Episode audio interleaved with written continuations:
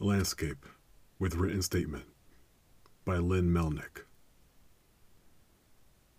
You wrap my ribs in gauze and experiment with the word tenderly after your hands left my throat too bruised to speak. While winter sun squints at the ghost flower dying in its shabby terracotta, far from home, men tell me to be honest about my role in the incident. Okay. Yes, I should have stayed inside while you railed from the sidewalk, but my confused heart got into the car. What happened is, I once spent too much time in the desert, so Paganip seems glamorous hung stuck in the trees, like when blood dries on the skin, and I want to wear it, out for an evening, pat my hands over its kinky path down my face. Because F you. You didn't find me here. I brought you here.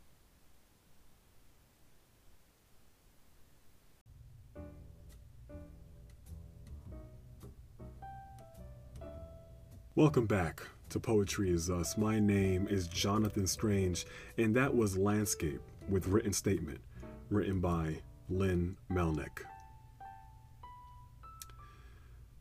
Back in 2017, I told myself I was going to work on a couple things. I was going to hit the reset button and start to improve in certain areas. And one of the areas that I really wanted to improve upon was my empathy. I had just gotten done reading or rereading the fifth Harry Potter book. This was Order of the Phoenix. Yeah, that's number five. Yeah. And in Order of the Phoenix, there was this, uh, was it, I forgot what chapter it was, but there was this sequence where Harry ends up, oh, and spoilers if you've never read any Harry Potter books or seen any Harry Potter movies. Spoilers ahead here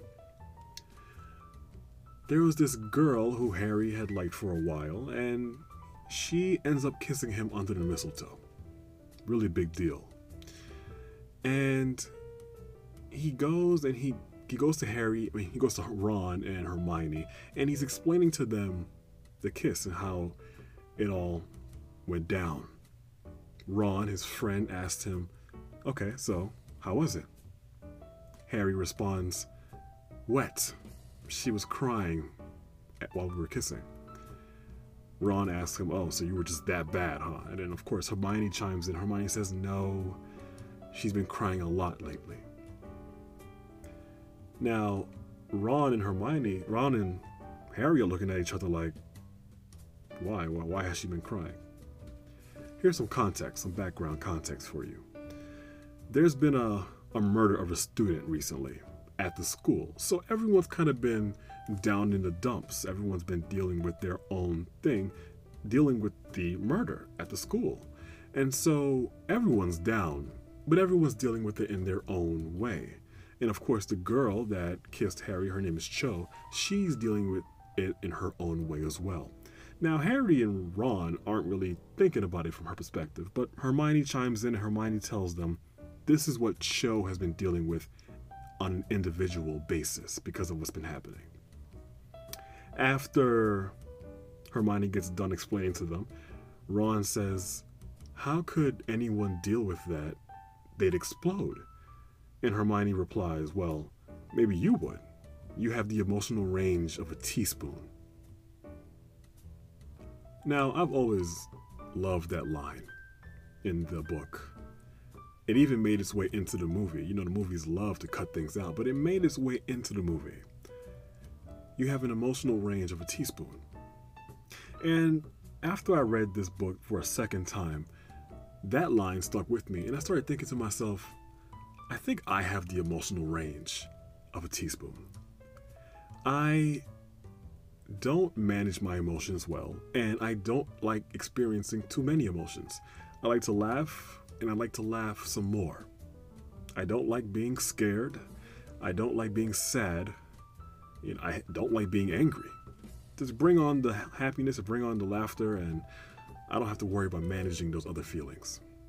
So I told myself, you know what? I want to work on that this year. I want to be able to manage my feelings and at the same time build my empathy. You guys just got done listening to landscape with written statement It's a poem that focuses on domestic abuse. Now, here's the thing up until reading this poem, I thought I knew what domestic abu- abuse was all about. People are being hurt in relationships, that's bad. And it should stop. And if you're putting your hands on a woman, you are bad, and that should stop. And I thought that was pretty much the extent of it.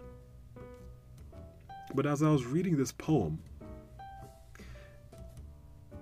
something dawned on me. This woman, as much as she's been dealing with domestic abuse, she doesn't seem too concerned with the abuser at this moment. She's speaking to officers in this poem, and she seems way more concerned with our role in this whole entire situation. It's as if she's mentally, she's moved past this abuser. Right now, she's more worried about what we're going to ask her, how we're going to approach her about this current situation. Sympathy is knowing that domestic abuse is wrong. Empathy is knowing that domestic abuse is wrong and it's hard. But going to other people for help and having to know that you're going to be questioned on a whole different level is probably just as hard. Now, empathy is a very complicated thing because sympathy is easy. You can ask any business, you can ask any advertisement company. Sympathy is something we know how to deal with. We know how to dish it out all day long. If you're watching television and you see a child in need, you will bring out the money all day. If you see a pet that's being abused that needs to be adopted, you will adopt all day. Sympathy is easy. Empathy requires you to understand and to make change, and that's hard. I remember when I was in nursing school, the nurses told me that sympathy is useless in the health field. We need empathy, empathy all day long. And I had to work on that. I had to learn how to use that. I remember when I was at Gordon State College, still there actually, I'm still at Gordon State College. I remember talking to this woman, and she was telling me how she wishes the, the shuttle service on campus was still working. I asked her, why? The shuttle service only lasts four hours a day. Why do you want it to be operating the entire day? She told me, Well, I don't like having to go back to my car late at night. I said, What's the problem? She said, I don't like to do it at night when I'm alone. And I said, Oh, wow. I never thought about that. See, for me, the shuttle service was operational for four hours. And for me, it's for people with maybe a broken leg or some sort of injury. See, sympathy can see injuries, sympathy can see those type of things.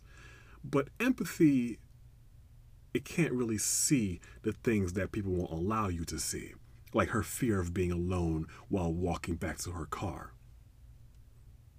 Empathy requires you to put yourself in her shoes, take in everything that she is dealing with, and understand where she's coming from. Now we go back to the poem. The speaker in the poem says something very interesting towards the end of the poem. She says, You didn't find me here, I brought you here.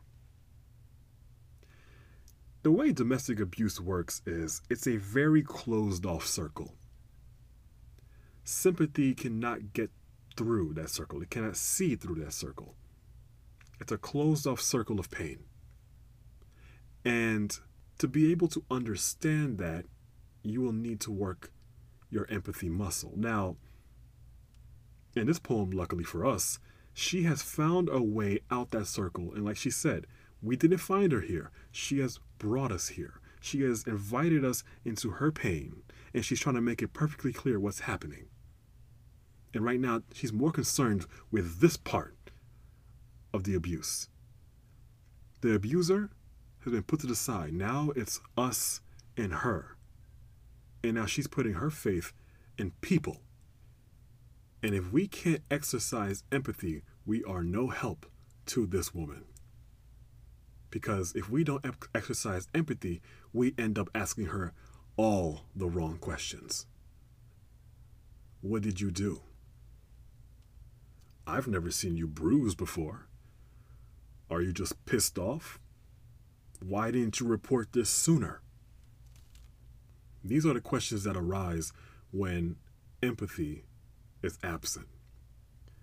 When I read this poem, it left me really, really sad and disgusted. That last line hit me. You didn't find me here, I brought you here. This woman has made progress, progress that's hard to get to. And that's to ask for help in domestic abuse. And there's so many of us who just can't reach out. There's so many of us who can't bridge that gap. And she's just there looking for help. And because, of course, my small emotional range, I had no idea how to digest that. It made me feel some type of way. I was just like, this isn't nice. This isn't good. I'll be the first one to admit I have no idea how anyone goes about fixing the domestic abuse issues in, on this planet. But I have a feeling it starts with listening to the victims of domestic abuse. This poem got me thinking about empathy. It got me thinking I shouldn't give up on that New Year's resolution of mine. And I'm not I'm not going to. So with that said, thank you for joining me for Poetry is Us. I didn't really expect my fifth episode to be as heavy as it was today, but once I got that poem and I read through it, I felt like this episode should definitely be about this poem. So, empathy. I encourage you to work on it. Your bicep, if you want to get it bigger, you curl weights. Your butt, if you want it to get bigger, you do squats. And if you want to be more empathetic, you work on your empathy. Read poetry, it helps with that. My name is Jonathan Strange, and this has been Poetry is Us. Thank you for joining me.